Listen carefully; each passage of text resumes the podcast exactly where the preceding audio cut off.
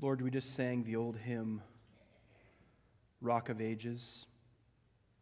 How Jesus Christ is the rock that hides us in you.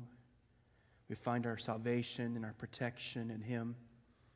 And we sang that gloriously true line that you save us from wrath as the double cure.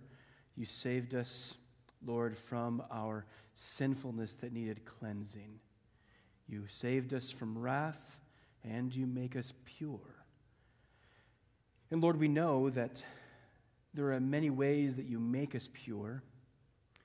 And Lord, many of those ways are connected to our relationship with other Christians who have embraced Jesus Christ and have been relieved of your wrath and are in the process of being made pure. Lord, we thank you that you have given us the church. The Lord, we have an organism that is meant to build us up, to make us strong, to make us righteous, to make us people, Father, who are bright lights for you. We are not meant to do this alone. We are meant to do this together. And I thank you, Father, that you have given us your word, which teaches us, instructing us in how we are to live as a church and how we are to selflessly go about serving one another. Guide us as we look at yet another passage on this point. And I pray this in Jesus' name. Amen. It is astonishing to me how much time and energy and money and ability and patience and affection are given by so many members of our church. It is evidence that the Lord is at work in our midst. Because the simple fact that so many of you would sacrifice so much for the Lord's name suggests that hearts have been ignited by Christ through the gospel, giving us all a wonderful reason to rejoice. As my dad would say, it's like a slice of heaven. And yet, until the day that we see Jesus, we must not stop encouraging one another and stirring one another up to love and to good works. Because as we know, the day around us is dark and sinister, and we can easily run adrift if we turn our eyes away from the King. So we, church family, need each other all the more. Now, if you were here last week, you heard a message that sought to make a biblical case for the doctrine of church membership, while also showing from Hebrews chapter 10 why such a commitment is so important and so valuable. Now, I won't remake that case for you today, but if you haven't heard it, and if you remain uncertain regarding the importance of formally joining a local church, I would encourage you and invite you to listen to that sermon on our church website and come and ask questions. But today, we're going to go a little bit further and we're going to consider what's needed by church members once they actually join a local church. Because the dangers to us aren't merely external, but they're also internal for many churches are no longer churches today because they lost their first love for Christ with the direct result that they lost their love for each other. Now, in Romans 12, we find a church ethical structure that has been built upon a solid foundation. In verses 1 and 2, the Apostle Paul makes an appeal to the church in Rome that's based upon, note verse 1, the mercies of God, which Paul had carefully communicated throughout the first part of this letter. In the first 11 chapters of Romans, Paul showcases the gospel of God for sinners as the Lord graciously saves his precious people through his son Jesus Christ, who died on the cross and paid the sin debt of all who put their faith in him for forgiveness and redemption and salvation. So, the first 11 chapters of Paul's letter to the Romans are all about God's mercy. And when the page turns to chapter 12, Paul now begins to apply this big gospel of God by urging the church in Rome to build their lives upon God's mercy, to live in response to it, and to live in the power of the mercy of God. And so, based upon God's mercy, Paul urges Christians in verses 1 and 2 to present their bodies as a living sacrifice, to not be conformed to this world, and to be transformed by the renewal of their minds. And in verse 3, the structure is still being built upon this solid foundation of God's mercy. Note, Paul begins verse 3 with the word for which is a bridge that connects verses 3 through 8, along with all the rest of Romans, to this appeal in verses 1 and 2. Verses 1 and 2 are a springboard for the rest of the book. And Paul even further speaks in verse 3 of the grace which was given to him, referring to the gift of apostleship that the Lord had imparted to him that he might make Christ known among the nations and instruct God's church in how to live. Well, today we're going to consider an important aspect of church membership that must be included if a local church is to be healthy and strong in difficult days. That a faithful commitment to a local church includes humble service to that church.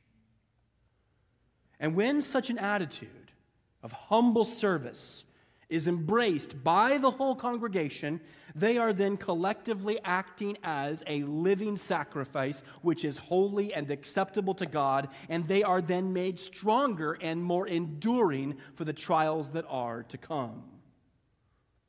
Now, let's consider two necessities for faithful church membership. Necessity number one faithful church membership requires right thinking within the body of Christ. Right thinking within the body of Christ. Notice verses 3 through 5. For by the grace given to me, I say to everyone among you, not to think of himself more highly than he ought to think, but to think with sober judgment, each according to the measure of faith that God has assigned. For as in one body we have many members, and the members do not all have the same function, so we, though many, are one body in Christ and individually members one of another. We are not to think of ourselves more highly than we ought to think. In verse 3, the ESV translation, the copy that I'm reading from today, it does a fine job of communicating the meaning of a word that could be translated simply as haughty and speaks of an individual having thoughts about himself that are above the thoughts he should have for himself according to God. This is to have a higher opinion of oneself than is correct or is wise. And it no doubt implies an attitude of smug superiority towards others in the church because if you see yourself as more important than you should, then you will certainly see others as less important than you should. Just like taking a selfie with an iPhone in cinematic mode, it will put the focus of the picture on you and blur out all of the imagery around you and behind you so will God and his people be blurred out in your mind when your opinion of yourself becomes too high. Now, I think most of us would agree that it's not good to be prideful or boastful or self important or arrogant. But I wonder how many of us would admit to actually struggling with that temptation. Certainly, we would quickly attest to having observed such attitudes by others, but have we inspected our own hearts well enough to see the inner haughtiness that might abide inside of us? We should take to heart the words of the old Matthew Henry statement that says, Pride is a sin that is bred in the bone of all of us, and we have therefore each of us need to be cautioned and armed against it. If you think this is somebody else, think again. Let's look a little more carefully what Paul is getting at here. It seems he wants the members of the Roman church to see themselves correctly as image bearers of God with full value and worth and dignity, but also as a fallen people who have been graced by God with undeserving gifts. The first of which is the gift of salvation. And he begins this challenge to their thinking in verse 3 with an acknowledgement of who he himself was before God. In verse 3, he says, For by the grace given to me. Paul is here referring, as I've mentioned, to the grace of apostleship that was given to him so that he would become Christ's name bearer to the nations. We know this because in chapter 1, verse 5, he wrote, We have received grace and apostleship to bring about the obedience of faith for the sake of his name among the nations. So he speaks of the grace of God's apostolic sending of himself to go to bear the name of Jesus Christ. And near the end of the book, he says something very similar. In chapter 15, verse 15, he says, On some points I have written to you very boldly by way of reminder because of the grace given me by God. In other words, the reason why Paul had such a ministry, even to the Romans as he wrote them this letter, is because of the grace God had given to him to be the apostle, bringing the gospel message to them. Paul was a man who saw himself first as a great sinner, second, as a beneficiary of God's saving mercy, and third, as a recipient of God's sending and empowering grace to be his witness to the lost nations. In other words, he viewed himself first and foremost as an undeserving recipient. Catch that, church family. He saw himself first and foremost as an undeserving recipient. He had not become too big for his own britches because he remembered how small he was before God and how much he had undeservedly received from God. Now, next to Christ, Paul is perhaps the most important person who has ever lived. I don't think that's an exaggeration. And yet, he attributed everything to God's grace. And when the focus is upon God's grace, the picture of oneself will always become blurry and less important. This is why he told the Roman church back in chapter 11 of this letter to not become haughty towards the Jewish people, who by and large do not embrace Jesus as their Savior and Lord. He said there in verse 20, they, the Jews, were broken off because of their unbelief, but you, believers, stand fast through faith. Do not become proud, but fear. Don't begin to think that you're something special and there's something lesser because you have faith in Christ. Oh, you recognize what you've received as a recipient. Do not become proud, but fear the Lord. And this is why he even more pointedly says in verse 16 of chapter 12, our chapter, he says, Live in harmony with one another. Do not be haughty, but associate with the lowly. Never be wise in your own sight. If you're a person who is a recipient of grace, you are never to be wise, never to be haughty, never to be lifting yourself up if you are in Christ. Instead of haughty thinking, verse 3 tells us that we are to think with sober judgment. Now, what doesn't come out in our English translations is this wonderful little play on words that Paul gives us here in the Greek.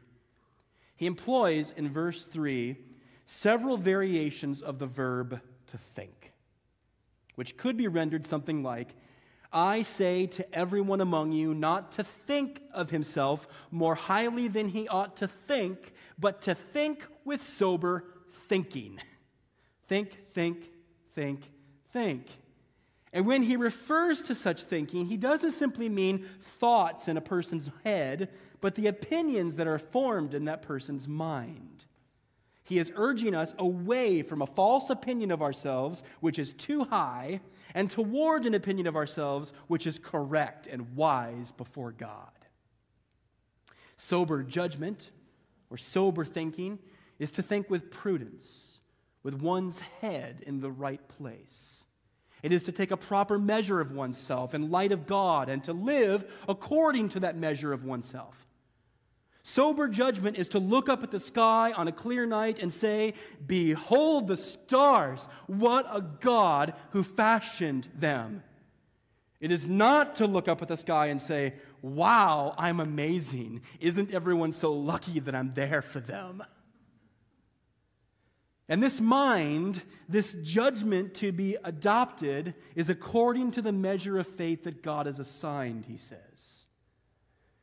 Which probably means that God has sovereignly and graciously given faith to the minds and hearts of his undeserving people so that they are to think with a mindset that's in keeping with such a gift from God. Paul saw himself as a mere recipient of God's mercy and grace, which impacted his attitude and posture toward the church.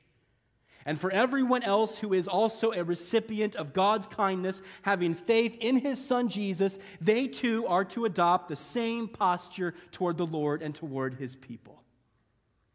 Because as verse 4 and 5 tells us, each individual member is a part of one church. Paul liked to use the human body as an illustration of the church of God and its relationship to Christ because he used this imagery in multiple places in the New Testament. The human body, of course, has many parts. It has many members to it. It has hands and feet and elbows. It has a nose. It has eyes. It has ears. It has a mouth that speaks. It has legs that walk. And it has arms that are able to reach out. Now, some members of the body, for sure, are more prominent and are more visual, while others are less obvious to behold. The parts of the face are seen right away, but the feet get less attention, as do the hands. But to how many people could the mouth actually address if there were no feet for travel? And how many would accept the words of the mouth if there was no loving embrace to accompany it with the arms? Just the same, the church is one body the spiritual organism that is the church universal, made up of all believers in all places, in all days, as well as the church local, made up of committed believers in one place, in one time, is one body in Christ. Christ prayed for his body, the church, while he was on earth. John 17, verse 11, Jesus prayed, Holy Father, keep them in your name, which you have given me, that they may be one, even as we are one. So, our unity in the church is connected to the Trinitarian unity of the Godhead. And Christ gave a symbol pointing to his body, the church, through the Lord's table. Paul says in 1 Corinthians 10, verse 17, There is one bread we who are many are one body, for we all partake of the one bread. As we're about to go to the table, we're going to remember the body of Jesus Christ that was sacrificed for us. And as we do so, we're going to partake together as one body, as one church. And Christ wants his body, the church, to grow. In Ephesians 4 15 and 16, it says, rather speaking the truth in love, we are to grow up in every way into Him who is the head, into Christ, from whom the whole body, joined and held together by every joint with which it is equipped, when each part is working properly, makes the body grow so that it builds itself up in love. When each part is working properly, it builds itself up. There is growth in love. And as this spiritual body, we have many members, individuals who collectively make up one unified whole.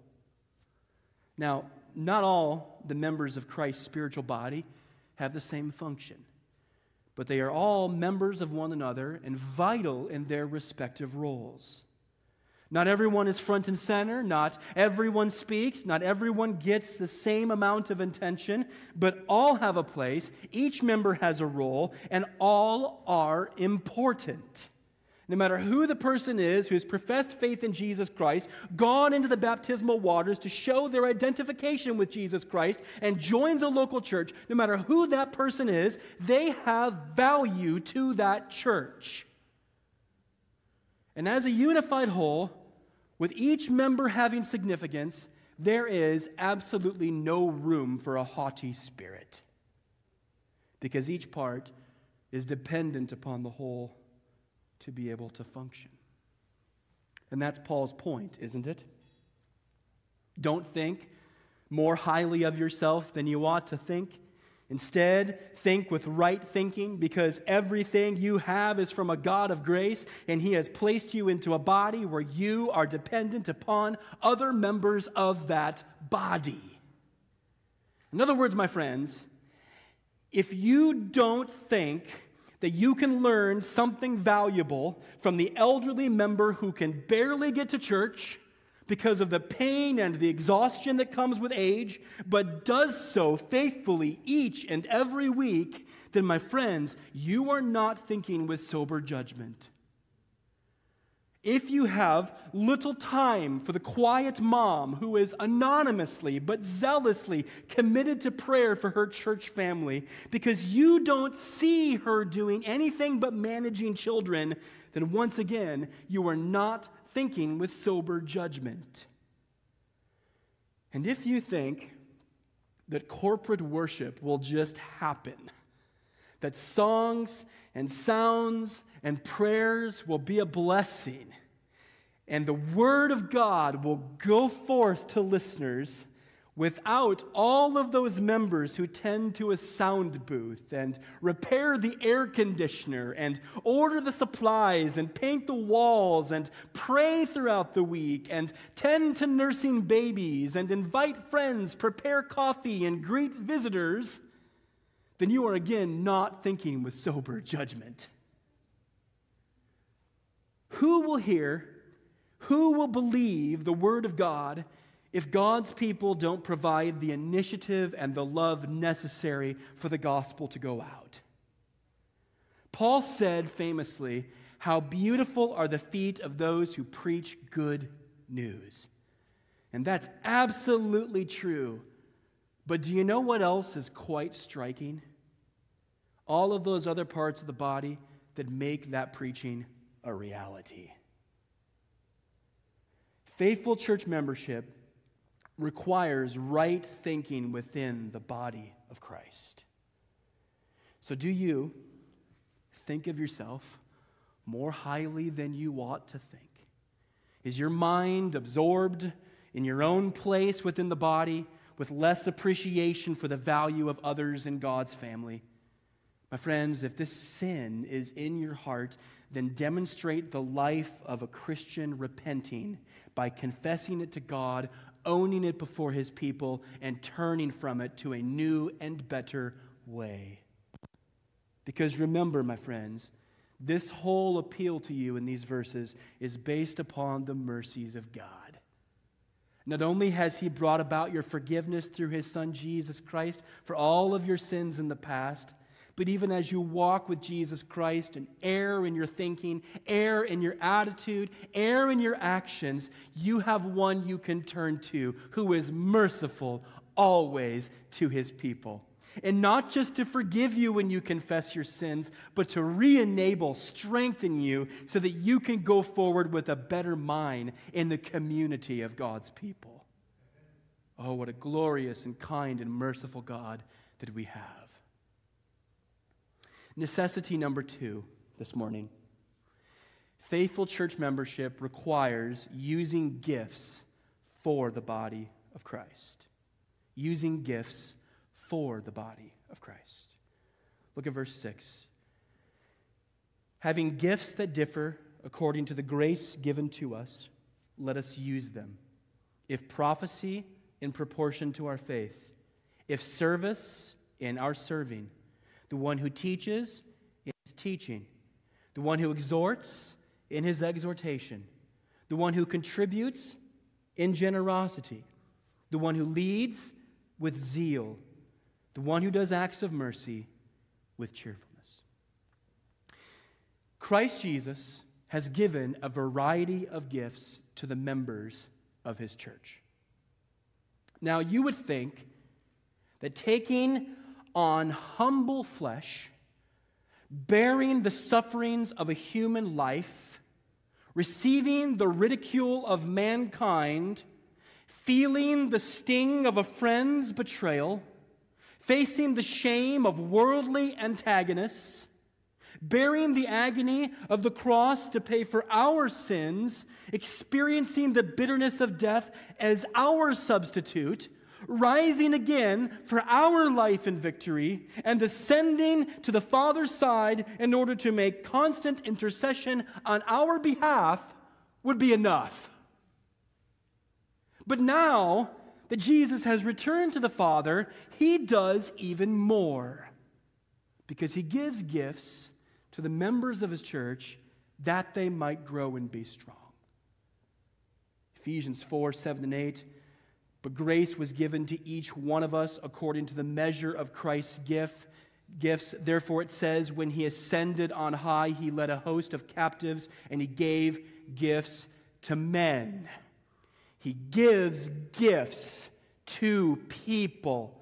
That's what Jesus does. He makes intercession for us at the Father's side, and he brings gifts to us through the Father, through the Spirit.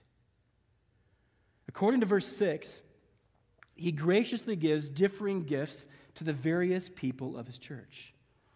Now, not all the gifts are the same, but each one is given so that the people of his church would be able to serve each other well and exemplify the love of God to a lost world.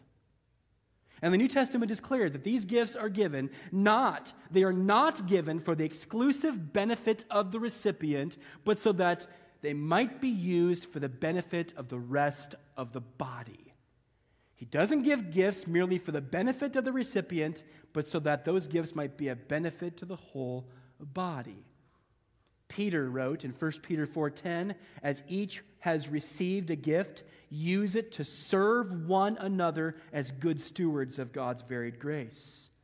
Paul writes in 1 Corinthians 12, verse 7 To each is given the manifestation of the Spirit for the common good. Any gifts that you have from God are not meant to be self enjoyed, they're meant to be gifts that are spread out and given to others.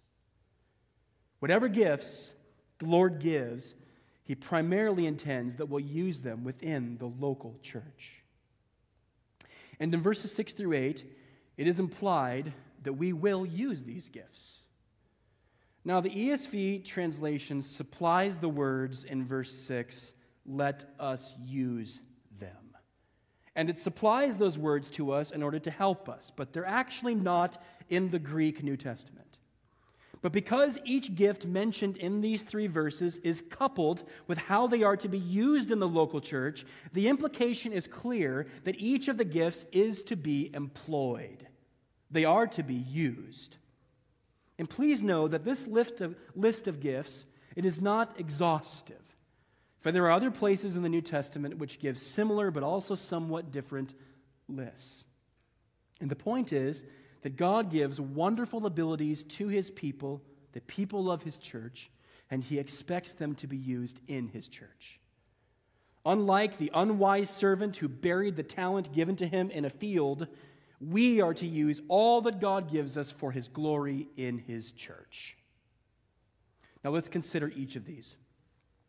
First of all, he mentions the gift of prophecy. The gift of prophecy refers to the interpreting of God's will, God's purpose within the church.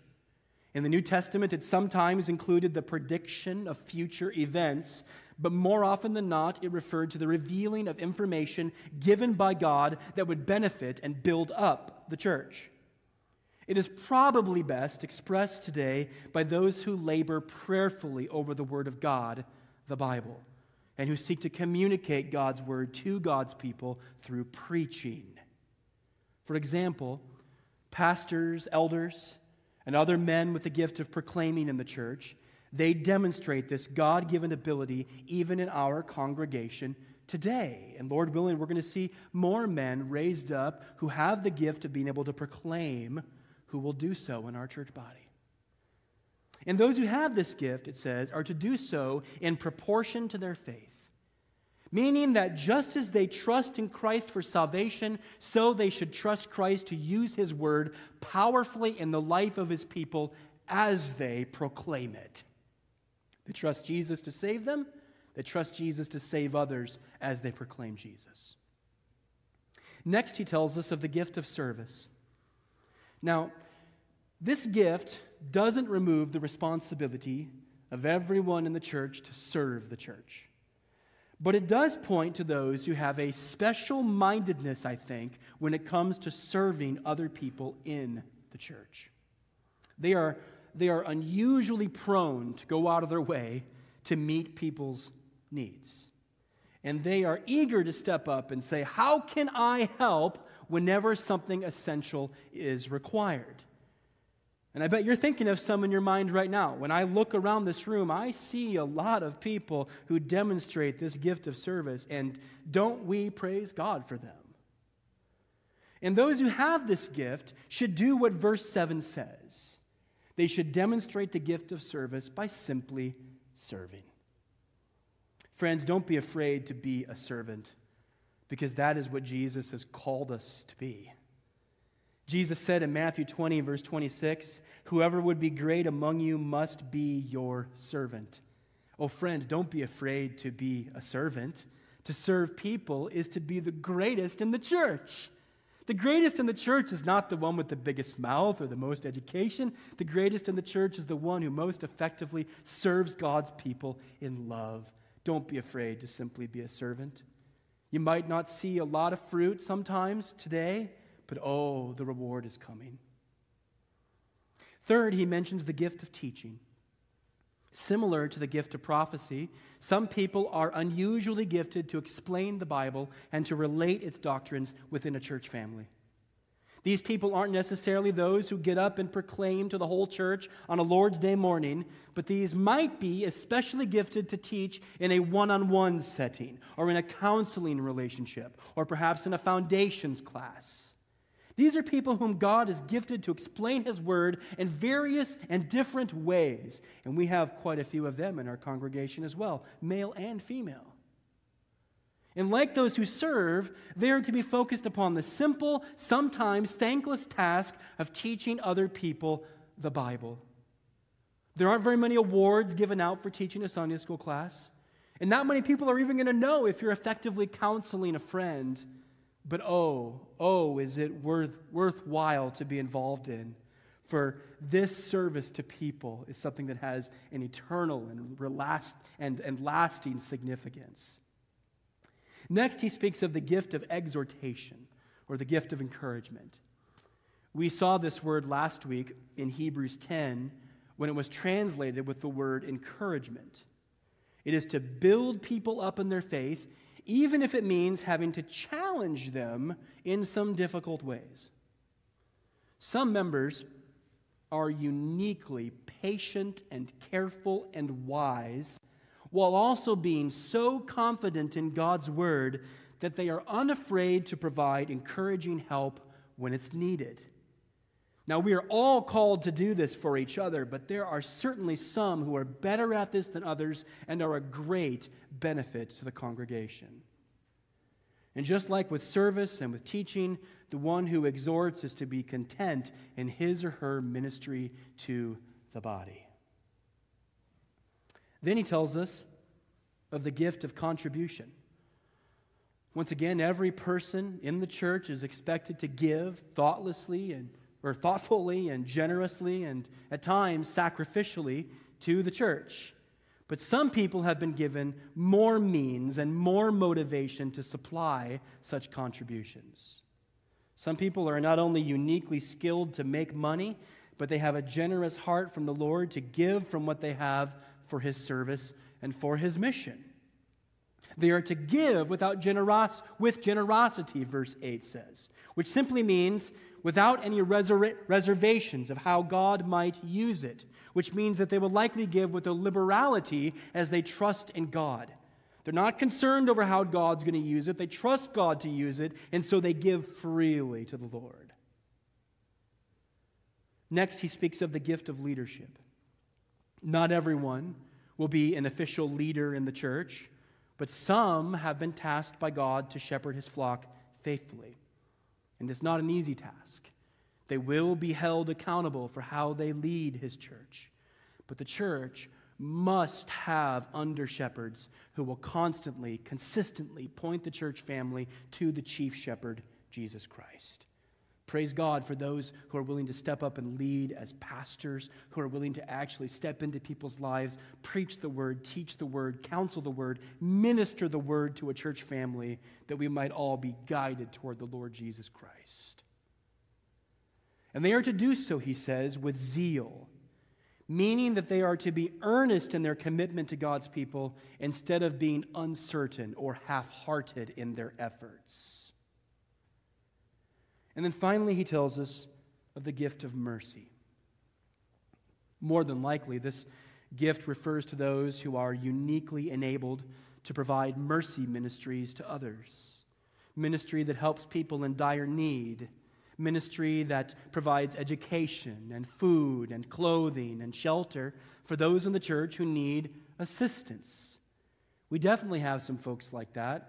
We praise God for what happens every Wednesday. We praise God for when individuals come to our church in need. And we praise God for the fact that when there are needs within our church family, we have those who are ready to step up and to help them.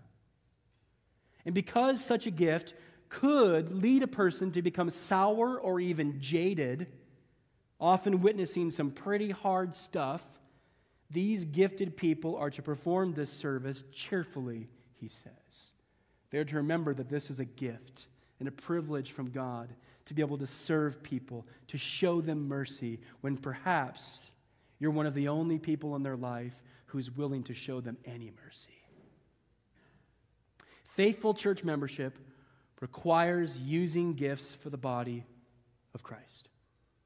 Riverside, let me ask you do you see any of these gifts in you? Do these gifts sound like any of you sitting here today? And if so, are you employing the gifts that you have been given? Some will have gifts and they will hold back because of other excuses that they will give. And they will not take what God has given to them and employ it into the ministry of the local church. Oh, friend, change that perspective. If God has given you a heart of service, is God, if God has given you a mind of mercy, if God has given you ability, please use that ability in the local church. And if you would like to learn how to put your gifts into action, we, the elders of this church, we're going to be very excited to try to help you find a way where your gifts can be employed here at Riverside. Now, let's make some logical connections from all of this for those of you who have not yet committed to a local church body. If you are a Christian, then God has given you gifts.